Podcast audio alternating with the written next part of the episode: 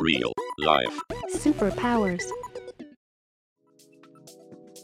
This is really um, a manic depressive kind of state to, to be an entrepreneur because because you reach incredible heights and you say oh my god i can't believe that you know we, we passed i don't whatever it was the million dollars a month or, or whatever mark. And then, then later you get a phone call from an investor that tells you listen i don't believe in this market. It's not going to scale. And you say shit he's right. I'm never going to make it. What am i doing here? But you have to get over it very very quickly. You have you have kind of believe in what you're doing and and, and be persistent Hey everyone, in this episode we speak with Noam Toister, CEO and co founder of Bookaway.com, a startup that helps travelers with everything to do with ground travel tickets. That means bus tickets, ferry, train, you name it. In 2020, when the pandemic struck, the travel industry suffered the largest crisis in 100 years. Bookaway crushed from significant revenue to tens of dollars a day. Some people are generals of peace, some of war. Noam is a general of war, Instead of closing shop, he and the team raised $35 million and bought three companies. It's a story of resilience, of pushing forward against all odds, and of how choosing the right investors can make or break your chances of success. Enjoy your listen. Real life. Superpowers.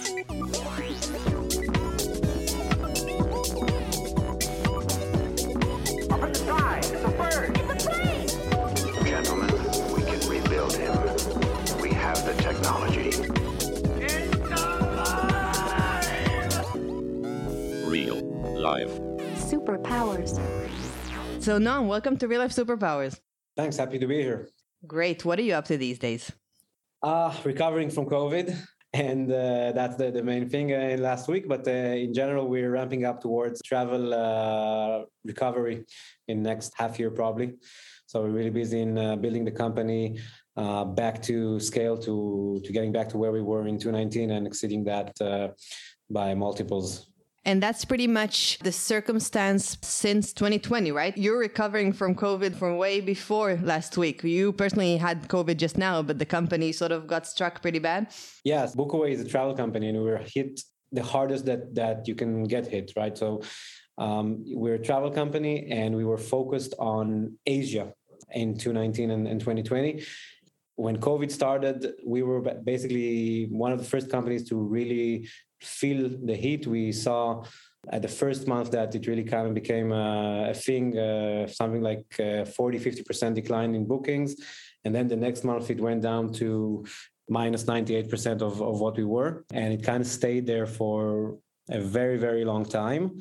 I'm happy to say that that we are at a much better place today because we actually made it through COVID and we actually managed to get the company multiple times bigger than what we were pre-COVID with different things that that that we did to take advantage of of the opportunity that COVID actually created for us. But it wasn't an easy time at all. It was a, a really tough couple of years for us. So there's a lot to unpack with respect to how you took this really difficult situation uh, and turned it into an opportunity. But can you please, before that, walk us through that point before everything crumbled.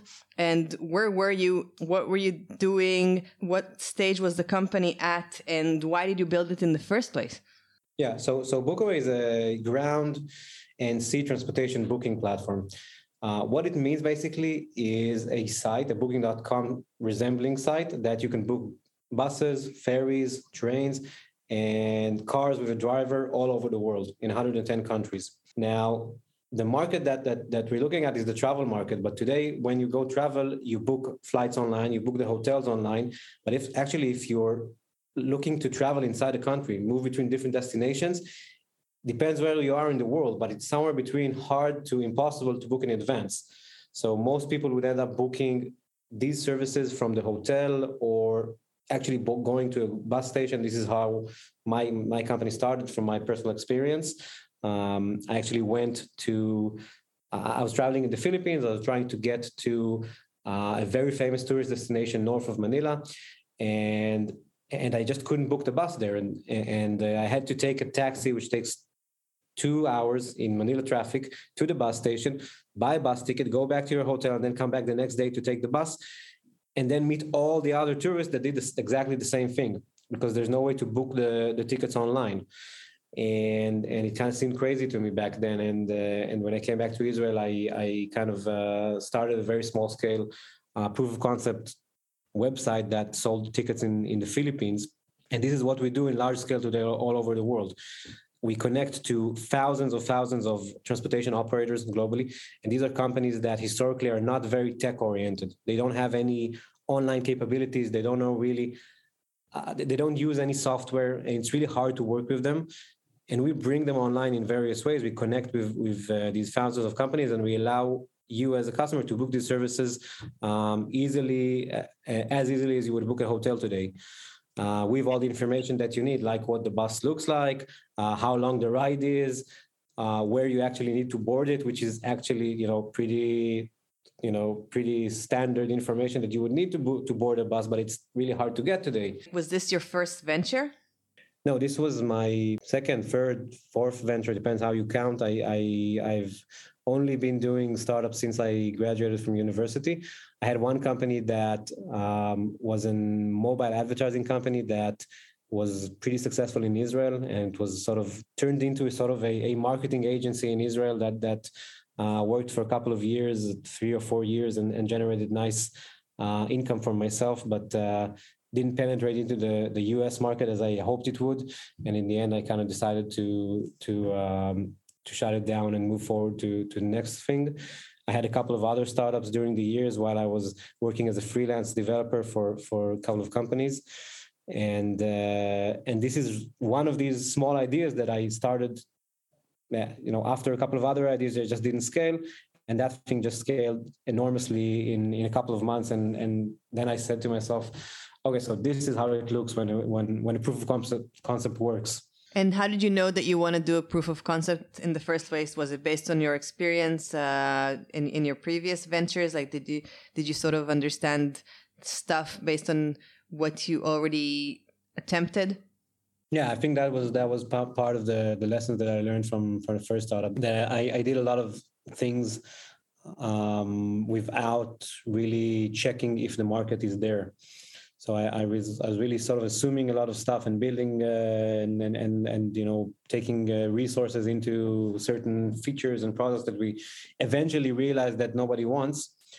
Um, so I guess I, I, did a whole lot of mistakes in my first company and. Uh, and uh, luckily still I, I, managed to turn that into sort of a, a, lifestyle business right so it started as a startup that wanted to be to conquer the world but in the, in the end it, it ended up generating money as a sort of a lifestyle business but all these lessons that I learned while doing that, I think I I, I tried to implement them in in in this startup. Um, but you know, I think that uh, building a startup is is uh, is, and i am I'm, I'm borrowing this from. Uh, Brian Chesky from uh, Airbnb who said that, but he said yeah. that uh, managing a startup is really like playing a different sport every six months. It's not like you you're playing basketball and then you're just first year you're the you're point guard and then you're the shooting guard and, and, you evolve. You're just playing basketball and then six months later you have to learn baseball. And and um, so I, I, had a lot of sort of knowledge uh, that I that got me to this point, but now I'm still learning a lot of new stuff of what it's like to run a company that's hundreds of employees and uh, and, and globally scaled and so on. So, what were your key lessons that you entered this adventure with? So, I think the first thing that I that I that I learned was was really start things very small. And the the what I did in the beginning is that I built a, a Wix website, um, sort of think it was Wix or something like that, and I just took twenty dollars or something from people that said they want a ticket, and I sent some Filipino travel agent to uh, buy the ticket at the station and take a picture of it. And he would go once a day and buy whatever amount of tickets I told him and then send it back to me. And I would send it to the customers and they would just go to the bus station and show the picture of the ticket and board the bus. And that thing sold, I don't remember exactly, but I think it sold something like $8,000 in the first month or something like that. We've only sort of basic advertising in, in Google and. Uh, Which I guess you had the knowledge of uh, from your first venture of how to advertise yeah yeah that that i i i think it's it's kind of basic because if you if you're building something from scratch you really in the first stages have to be the guy that that is an all-around player you have to be the one that does everything even if you're you're not a single founder You have one technical guy probably, or two technical guys, but you have to do the marketing, you have to do the sales, you have to do the, the accounting. Um, and if you don't know to do this stuff or to teach yourself how to do this stuff at a reasonable level in, in the first kind of couple of months, you're probably going to have a hard time proving your, your concept and growing you know, off a sort of a bootstrap budget, more or less. So start small. That was the first lesson that you entered this with. What else? Second lesson is um, that something that I got burnt with in, in my first startup is, is really make sure that you're building for a global uh, audience, uh, whether it's the US market or, or just global market, not optimizing for a very, very specific uh, market. Uh, that's something that we as Israelis are sometimes not uh, uh, aware of that uh, succeeding in the Israeli market doesn't mean anything about anything else anywhere else in the world. Um, and and you know, same thing as succeeding as the fee in the Philippines, right? So if you succeed in the Philippines, doesn't mean you can be successful at the same thing in uh, Brazil, for example. Although the Philippines is, is, is, a big enough market, right, for itself. But uh, in the end, you have to be sure that that what you're building is actually scalable everywhere. But uh, how do you decision what geo? Um, how do you like? How, how, do you implement that? So first of all, it, it, depends on the market, right? So if you're looking at, uh, in our case, if you're looking at the tourist market, so you have to make sure that you're building something that every, you know, let's call it the subsegment of the of the customers that we're looking at are Western customers at the moment. So you would look at people that are in general speak English to, to some either they're Americans or British or or they're just European that speak English uh, or another sort of uh, European language.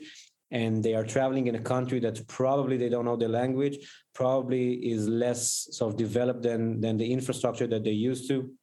And, they would need a, a service that would help them to move around that country. Um, so so that's that's the first the first kind of segment that you optimize for. Uh, later, you can go and say, okay, so I'm going to build that for for domestic travelers as well. So Israelis that are traveling in Israel would want to book from me maybe in the future. Um, Filipinos traveling inside the Philippines would book, could book from me. Uh, but in the first stage, you want to sort of nail a certain audience that is big enough, even if you don't move on to the next audience. So you started uh, your POC, and how did this evolve? So I started that P- POC, and it, it sold, like I said, a few thousand of dollars in the first month. And then I said, okay, so you know, let, let, let's add another route or whatever it was, and I'll I'll send another agent in a different kind of region to to buy ticket, uh, ferry tickets in, from one island to another. How did you find those agents? I emailed them. I told them, you know, I um I built the site first, which is fairly easy. And I told them I have this site. I sell a lot of tickets. Do you want to work with me? and it's kind of hard by email but you send 10 emails and you know one out of 10 says yeah okay i'll try you and that worked and then i said okay let's try another country so from philippines we moved to thailand and vietnam who is we at that point i had a co-founder already that uh, was the technical uh, co-founder like a certain yeah more or less around that time which is also interesting because you're a developer right i developed but i'm not a developer okay you had a co-founder that came in, which is funny because like it's a co-founder. So once I I moved to Thailand, he already joined me at that point. I think I started Vietnam and, and Thailand by myself, and then I basically built a whole bunch of separate website on Wix. And there was a website to book buses to Chiang Mai, and there's a website to book buses to Halong Bay, and then there was another website uh, of booking buses to or ferry to Koh Phangan. Like I just built one website on Wix and duplicated it a couple of times and, and just advertised it. And at that point, I said, listen, it's it's I, I got to I don't remember how much, but I got to a few tens of thousands of dollars of, of sales a month. And I said, okay, this is the, there's a there's a market, there's an opportunity here. This can scale. Um, and and then I said, okay, I got to turn it into a real platform, a real website that that you know, uh, that and, and I need a real developer. So you came up and executed yourself. You did like a POC to yourself, right? Put your own money on that, which is like, you know, that few thousand dollars, if I understand correctly, it came from that. And then what you did is you actually, let's say, um, filled in the marketplace by bringing, you know, every person that you could, uh, getting them on board. But at what point did you have enough tickets to sell, enough ferries, enough trains, so you could bring users in? that's a classic kind of marketplace dilemma right so the supply is first of all right so so what is very convenient in the market that we're at is that the demand is very, very clear, right? So if you want to go from Koh Samui in Thailand to Koh Phangan, and there is a ferry that goes there, you're going to, to Google, how do I get from Koh Samui to Koh Phangan? In that geo, you were were you like like specific enough to find a niche that barely anybody did it on Google? There were competitors, there are still competitors, but there, there isn't sort of a giant kind of gorilla in the market that took it already. There are a few competitors now that are competing to become the kind of booking.com of that industry. And I think we are the company that is best positioned to, to win that market now. But when I started four years ago, I think there was one very dominant company in Europe doing that, and a, a company um, that was had a, a, very good very good traction in Asia, uh, which we started com- to compete with, and eventually, um, sort of uh, breaking to to the end, we ended up buying them. Uh, but uh, but but there weren't huge competitors, right? So so it was easy to kind of break into the PPC competition and put some dollars and and then get on the search results. And once you do that, you just get the customers. I mean, and, and you understand once you when you get to a point when you say, okay, I'm selling. This is the product I'm selling. It's very clear to explain what it is. The customer knows what it is. The customer knows what he's looking for. I can put money into an advertising platform, whether it's Google or Facebook or whatever, and I get a certain conversion of customers. I pay thousand dollars, I get a thousand customers into the site. Out of these thousand customers, 50 customers would end up booking a ticket. This works. The machine works. Now, now let's optimize it.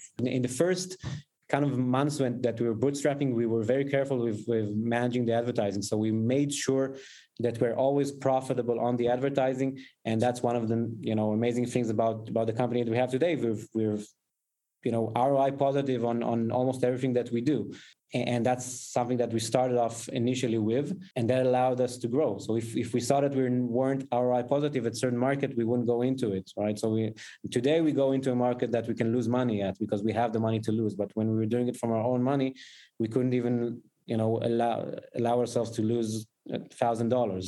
At what stage did you bring in investors? After a year. When was this? That was beginning of uh, 2018. It was maybe not a year, it was maybe nine months or something like that that we, that we were working uh, just ourselves. And at that point, we were we were doing I think uh, close to hundred thousand dollars a month or something like that. And so we were actually kind of a company that had generated a lot of revenue without doing anything, without having any employees or, or, or nothing. And we were at a very good position to uh, to fundraise just because it's much easier to go to investors and say, listen, you don't want to put the money. I'm just going to keep, keep doing that and, and get my salary and that's fine. So, so at that point was much easier. It wasn't easy, but it was easier to get uh, investors. Why did you want investors? Because you, at some point, you, you if you want to become a, a big company, and there is an opportunity to become a, a, let's call it a 10 billion dollar company and there is an opportunity here because just just to, to to explain the market that we're at is a 157 billion dollar market yearly um, and 90% of it is sold offline uh, in, in the street. So if if you you know if you're a company that takes 1% of the market you're a huge company. So there is a huge opportunity but you can't do it without actually backing like financial backing like the simple things like flying and meeting operators we couldn't do because we couldn't afford it. So we, we knew that you know we, we were at a point and we told ourselves this so these either either we take it into a you know lifestyle business again and and and kind of make a nice salary out of it for a few years but i'm sure that at some point booking or expedia or someone's going to go into that market and and eat our eat our breakfast. Or we we say let's you know go big or or go home. And and we thought at that point conf- we were confident enough to think that that that there is an opportunity to become a huge company. So you bring in an investor, and then you start rapidly scaling, right? Yeah. So we brought in a group of angel investors. We we raised a million dollars uh, in, the, in the pre-seed round, I guess you can call it.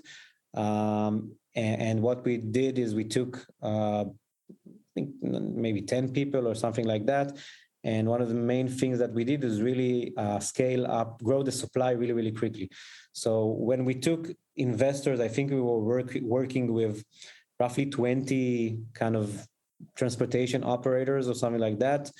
And, and then uh, a year later, we scaled it up to, and I, and I don't remember the exact numbers, but I think it was something around 200 or something like that.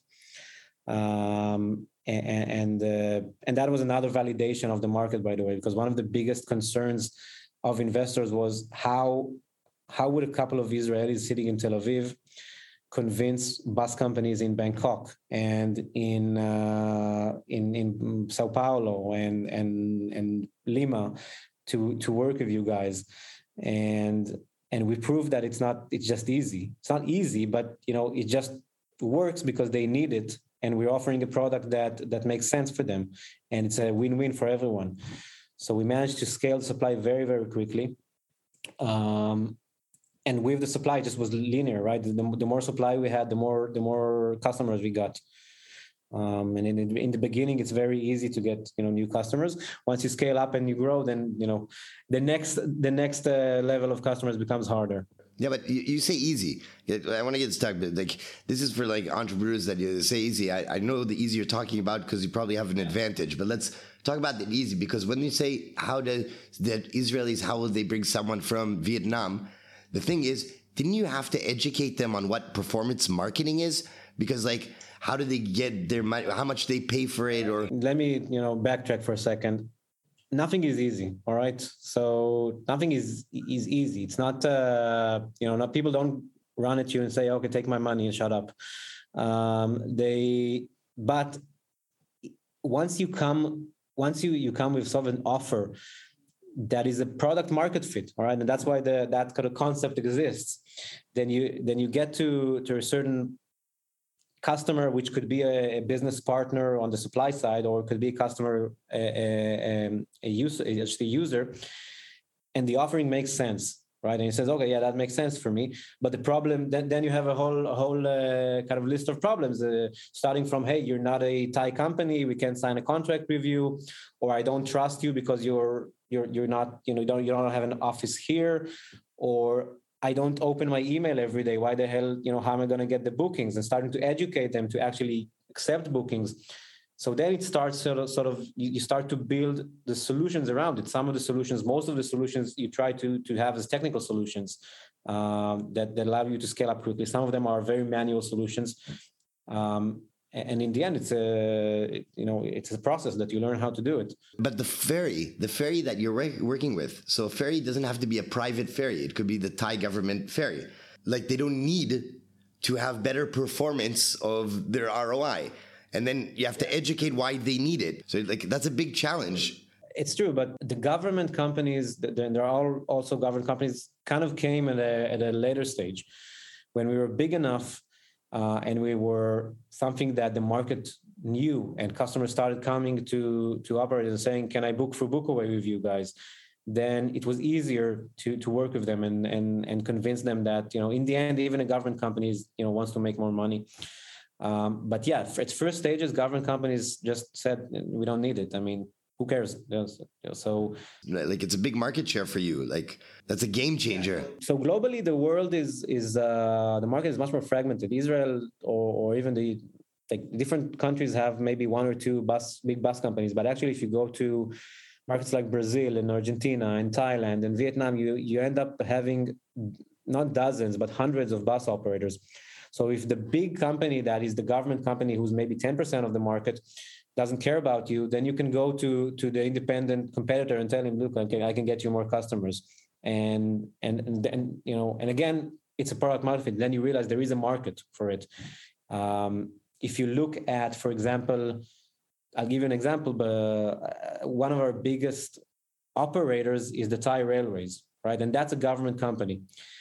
And even today, when we sell tens of millions uh, we we they don't want to work with us because it's too small for them. It's, it doesn't it's not interesting for them, and we hack it right. So we have a, a booth in the bus station, and still like we did in the first days, every time the we get a booking, someone goes out and buys the ticket, and, and we sell tens of thousands of tickets like that but it, it actually enables the customer to book the ticket. It, it saves them time. It helps them to to to arrange their their uh, their travel in advance, uh, re- reduces anxiety of how the hell am I going to buy this ticket, right? Because you are sitting in Tel Aviv or whatever, and you're saying I want to get the train to to Chiang Mai on that date. but I can only buy the train ticket once I land in Bangkok, and I have to go go to the bus sta- to the to the train uh, station. So no, you can book it from us, and, and we'll go and buy it for you, and then you just pick it up at the station. Right. Um, And, and so you have to, to sort of stitch around a lot of solutions to until, until at some point I'm sure that the Thai Railway will work with us as well. Right. I think our listeners, there would be something amazing that you're doing that I think a lot of a lot of uh, entrepreneurs are stuck in that. So I would like a trick. I think one of the things that that I like about that is each time you go, you say you're getting it ready for. Now I understand the global culture. You're getting it ready. You have to understand how to get it ready from the user perspective. But there's a lot of startups that's like hyper startups where they can test those areas of supply. They're building a marketplace. You test areas of supply and you try to get more and more customers on the supply side. Now, it sounds like you have you have a lot of times you also try supply and say, you know what, the Peruvians aren't for us. We tried getting enough, you know, people there, and you know, there's not enough companies. Or I worked a month and I only have three companies. It's not worthwhile. Let's go to the next one. And a lot of entrepreneurs don't know how to do the fail fast because they don't know the all the information. So how did you decide to fail like say that's it with this geo on the supply side I'm going next or um, no potential here let's go to Brazil first. Try and fail basically, but after a year or two, we kind of uh, we, we kind of created our own methodology of of uh, predicting in advance what's going to work and what isn't. So we look at a lot of factors in in the demand side, starting from Google searches, um, number of tourists in the country, um, competition, whether it's a government company or not, uh, and we'll factor that in, and then we'll say, okay, this is probably going to work, or or this is this is probably not going to work, so we'll leave it in the end. Um, so it's a low priority, right? So we have this very long um, list that is called we call the priority list, and and there's sort of a an a, a, algorithm that we put uh, a lot of factors into, and then what it b- brings out in the other side is this is the first company you should uh, engage with. This is pro- this is probably the most likely company to to make money for us or or to sell. Um, and and we optimize that kind of algorithm all the time. Do you remember a point in time where you told yourself, "Wow, okay, this is this is happening. We we're making it." Yeah, like uh, you know, the, the funny thing about it is you say it like every month to yourself, and then you know a day later you say to yourself, "This is this this is not going to work." So so so this is really um, a manic depressive kind of state to to be an entrepreneur because because you reach incredible heights and you say, "Oh my God, I can't believe that you know we we passed know whatever it was the million dollars a month or, or whatever mark," and then then later you get a phone call from an investor that tells you, "Listen, I don't believe in this market. It's not going to scale." and Then you say, "Shit, he's right. I'm never going to make it." What am I doing here? But you have to get over it very, very quickly. You have you have kind of believe in what you're doing and and, and be persistent. I appreciate your very honest answer. And I'm still wondering though, before the pandemic hit, you were feeling pretty good, right?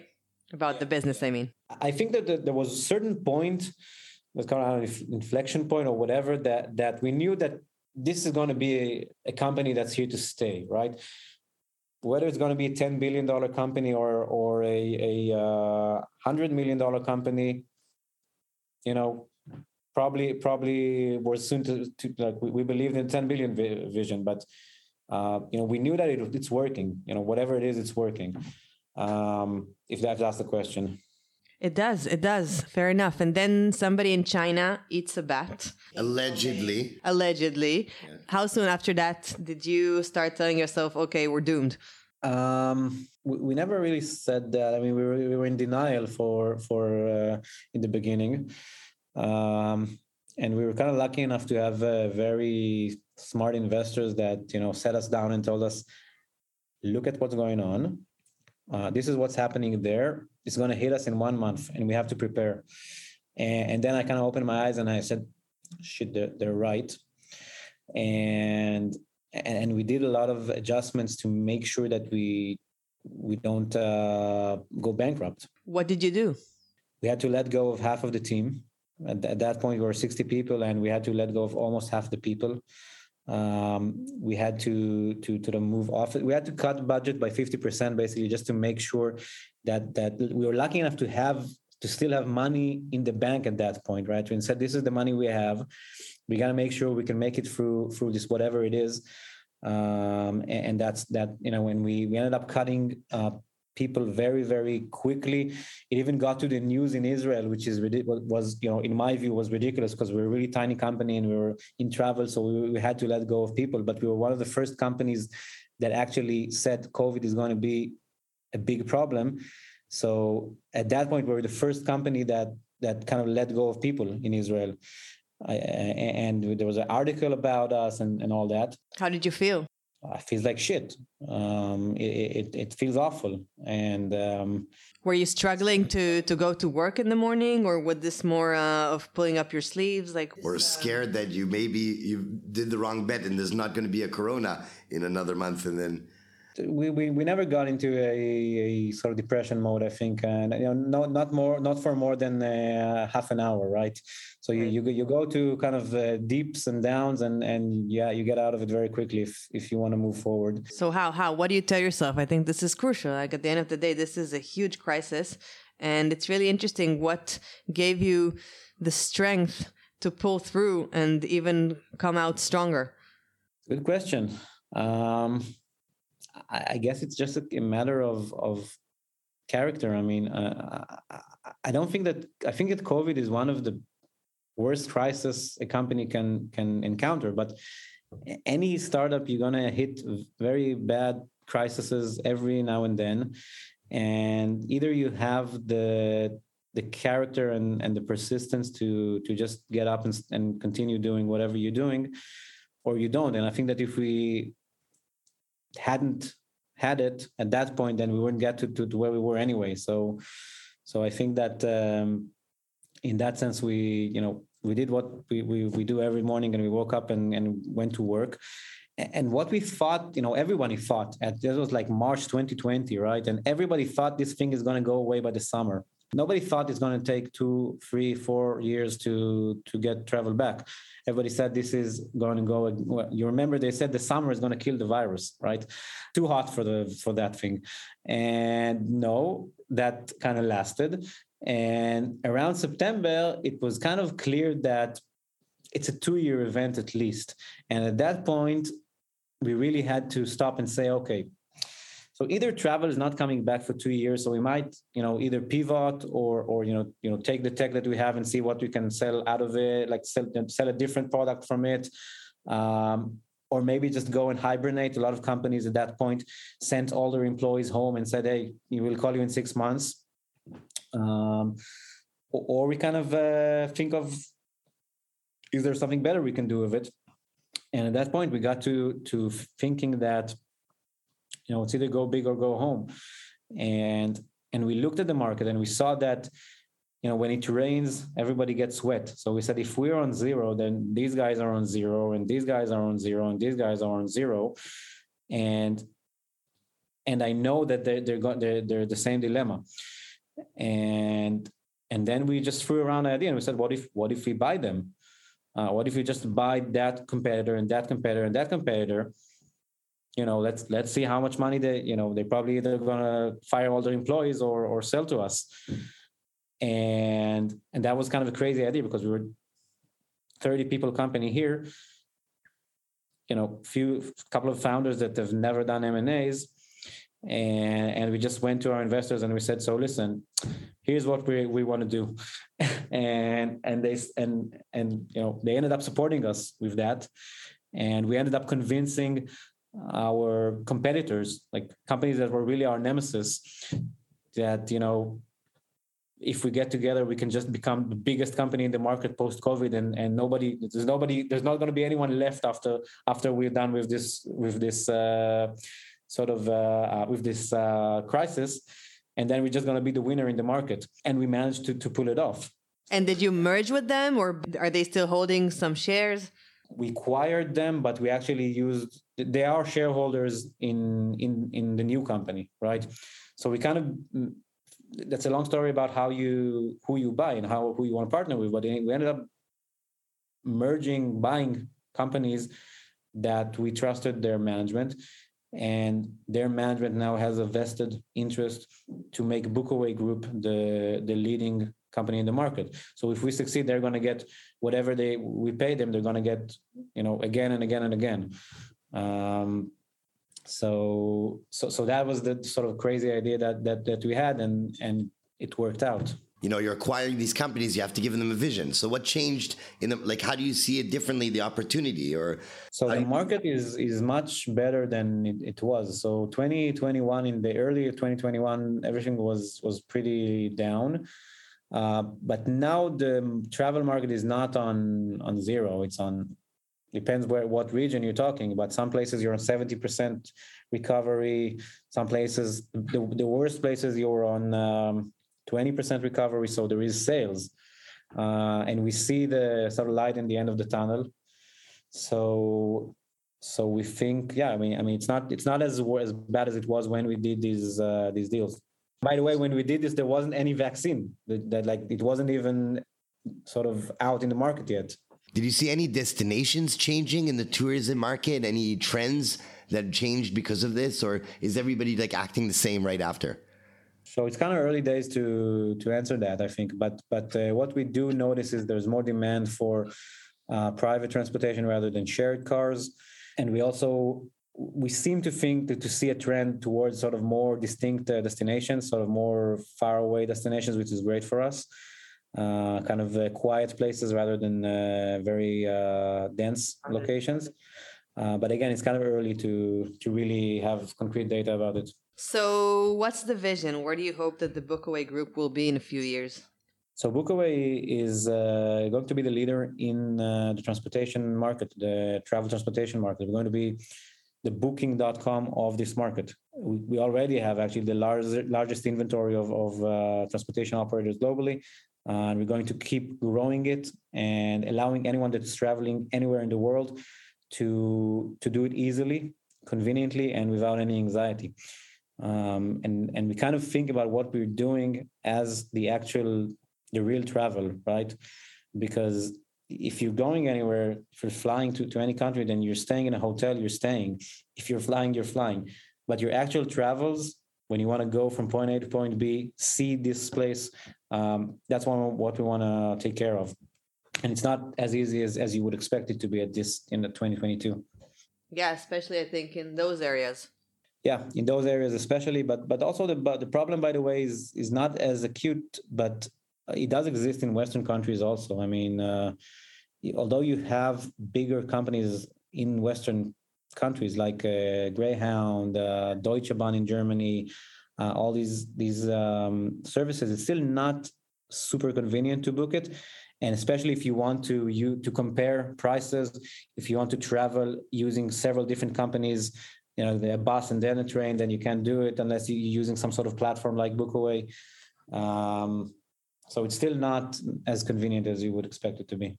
Maybe also like Moovit. I don't know if uh, if they're big enough, but maybe they could buy you. I think Moovit already is Intel, but um, Right, right, right. I read that too. but uh, we we don't compete with we, we- we're not the same market actually. Moovit is more like in the information providing information. So you you integrate in a sense, or or could. Yeah, we, we could integrate with them, uh, but we're not looking to to sell.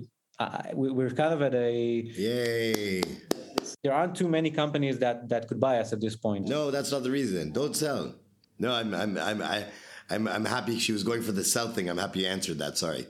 No, but, couldn't le- hold but, but, but what's the rest of the answer? So The rest of the answer is that is that that we're growing and we're aiming to be a, a profitable company, and we're going to keep growing and and you know we're going to get to some liquidation for ourselves and our shareholders and investors through some way, probably an IPO. But getting sold is not is not uh, is not a goal because if we aim there, then we're not going to get you know if if you build for for for sale, then you're not you you're not going to grow. Yeah, Renan here is nodding, but I just want our listeners to also, you know, I guess some some already know that, but uh, Renan is very much pro that approach. So I'm not saying great things not to exit, but I'm very proud of entrepreneurs that want to grow because at the end, the end game is, you know, I think it's just fun to see people that believe in themselves and know they can grow self-reliantly, and I'm proud of them. I think that the ecosystem definitely in Israel is evolving to to better support um, growing a company to to that point. And and it's not as easy as as it sounds because you're saying yeah i just want to be grow a big a big company and, and that's it. But it's not as, as simple as that because at some point you spend uh, many years on on on a startup or an idea and and the work is very very hard. You end up working a lot of a lot of uh, hours and not seeing your family um, and so on. And any any entrepreneur wants to see the point where where you know he benefits out of it and, and you need the, that ecosystem of, of sort of larger rounds that allow secondaries and, and investors that can support the the sort of long-term vision of of companies to allow founders to hold on during the whole the 100% of the journey What's your superpower? I learn things very, very quickly. I learn everything to be. I, I, I'm. I can be average at everything very, very quickly, and that's something that allows me to really understand almost everything that is around my business. Uh, to be sort of understand every aspect of the business and, and kind of have an intelligent enough opinion on- how to manage it. Probably cultures too. cultures yeah cultures i think that's something that uh, um, I also you know we have people that are very good with different cultures i think that as israelis uh, we we're a little bit better in uh, communicating with uh, developing countries kind of cultures um, one of the first things that i did uh, when i started the company is, is that i contacted this uh, this entrepreneur that started a similar company in South America a few years before that and closed it. So I, uh, I I sent him a message on LinkedIn. I said, "So what went? Can you? What do you mind telling me what went wrong?" And he said, "I I just couldn't couldn't um, couldn't work with with these people, right? So I because he was American and and he was working in in Latin America." And he said they they say something and they, they don't they don't follow through. They set a meeting with you and then they're late with, by an hour and yeah and, they, and it's true but we just we just came there and we said okay so we'll wait an hour um and, and we were very kind of "Hmm, okay um as long as as long as we get the contract we don't care um so i think that kind of culturally we were much more flexible so that allows us to work in, in different places in the world Right. And your kryptonite? I think negativity, kind of negative uh, people would would be. So the, the, one of the things that I that I find most hard to work with is is kind of uh, no people. There's two kind of people. Like one one kind is person that tells you, no, it's not going to work, and the other one will tell you, yes, but we're going to have to sort of turn around the world for that to work. And then say, okay, let's turn you know let's turn around the world. Um, so kind of no people are really I guess my my something that takes away my my energy. Thank you for being a yes person who is turning around the world uh, in your own business and universe, but actually helping many other people along the way to help them make their travel so much more convenient.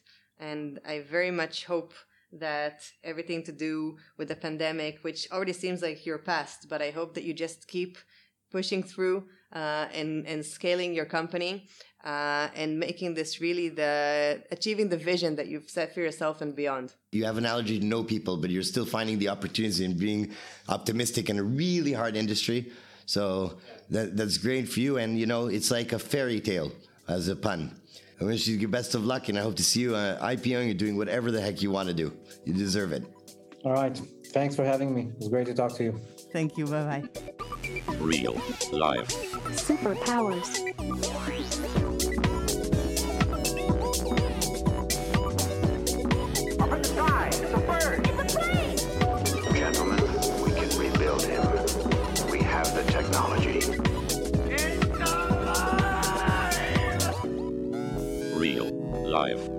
Superpowers.